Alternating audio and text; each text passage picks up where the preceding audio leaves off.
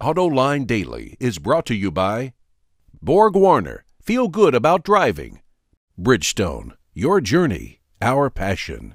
And by Dow Automotive Systems, improving durability and increasing design flexibility with Betamate structural adhesives at dowbetamate.com. Hello, and welcome to Autoline Daily. I'm Frank Markus from Motor Trend, filling in for John today. In a little bit, I'll share my thoughts on my test drive of the Porsche 918 Spyder. But first, let's get to today's top stories. Former Chrysler and Fisker CEO Tom Lasorda is teaming up with racing icon Roger Penske. According to Bloomberg, the two are setting up a venture capital fund called Inkwell to invest in new technology. The fund is targeting companies focused on clean energy, medical, healthcare, transportation, and information applications, and will provide between $50,000 and $250,000 for each startup it invests in. A few years back, Daimler and Renault Nissan teamed up to share engines and produce a small car platform, and now we have new details on another project they are working on. Ward's Auto reports that Nissan will build the entry level Mercedes CLA at its plant in Mexico as well as a new Infiniti model based on that platform, starting in 2017. A crossover vehicle for both Mercedes and Infiniti will be built on that platform as well. The CLA, which hits dealerships this fall in the US, is currently being built at Daimler's assembly plant in Hungary. Yesterday, the Autoline crew got a chance to put some miles on the new Chevy Cruze diesel. They were impressed with how quiet it was inside the cabin and really only noticed the diesel with the windows rolled down and the diesel's retuned suspension easily handled all kinds of road conditions. A well equipped Cruze diesel costs just under $27,000 and is on sale right now in select dealerships. Autoline will have a more in depth look at the new Cruze diesel in upcoming shows, but if you can't wait that long, check out last night's Autoline After Hours with Mike Siegrist, the assistant chief engineer of the car. The Eagle Eye staff over at my publication, Motor Trend, spotted what appears to be the new 2014 Mazda 3 in Bank of America Merrill Lynch's annual Car Wars analysis. The leaked image shows the hatchback will carry over Mazda's Kodo design language, with long swooping lines met by hard edges and a front grille that is similar to that of the 6. But we'll have to wait for more info about the 3. Hybrid gas electric supercars with price tags bracketing a million bucks made a lot of news at this year's Geneva Motor Show. The redundantly named Ferrari LaFerrari topped the list with a $1.2 million price tag and a combined horsepower rating of 950. Priced almost as dear, the McLaren P1's engine and motor will reportedly produce 903 horsepower.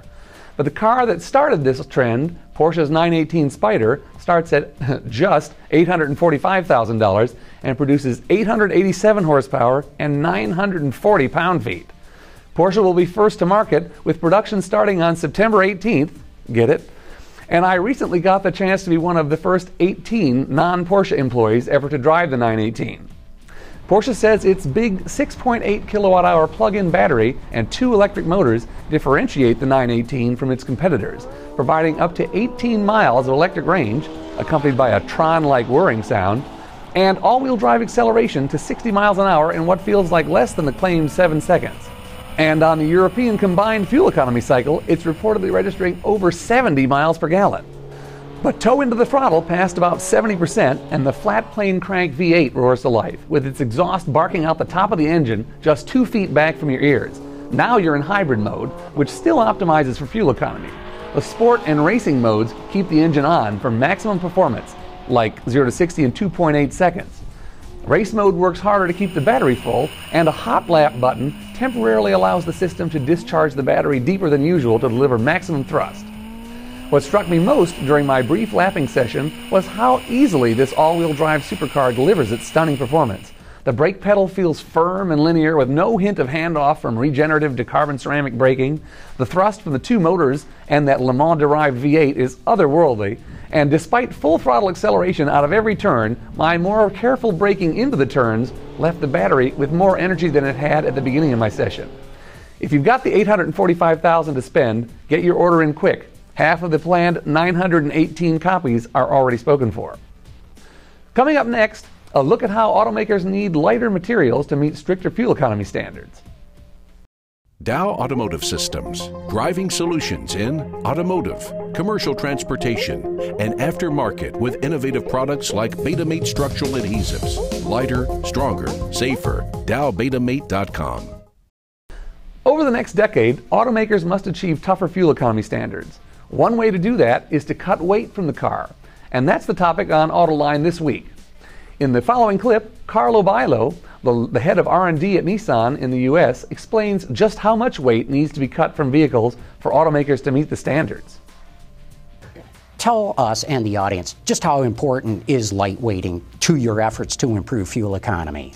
Yeah, I would say at this point, you know, if you look at all the things comprehensively that we're doing to improve fuel economy, um, lightweighting is going to get us to the next level.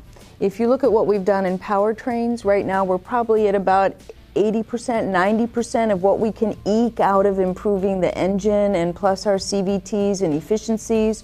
You look at all the other loads coming into the system, and, and we're about there. Aerodynamics, we're going to reduce it as much as we can, but that has its limits too.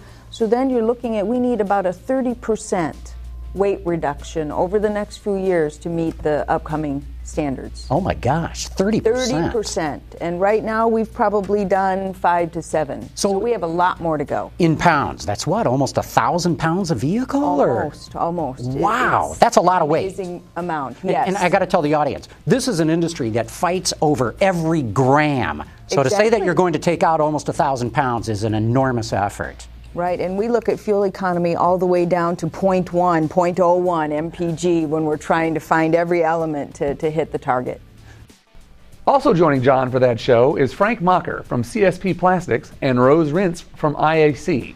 You can watch that entire show right now at Autoline.tv or check your local public television listings to see if Autoline airs in your area. And that brings us to the end of today's show. But a quick programming note the Autoline crew is taking Monday off to honor Memorial Day in the U.S., so that means no new Autoline Daily.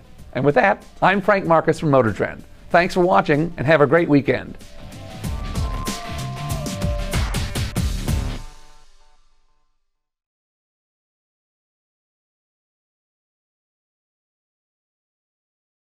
Wards is the industry leader for news, data, and analysis. That's why companies across the globe subscribe to our premium service, maybe even your own.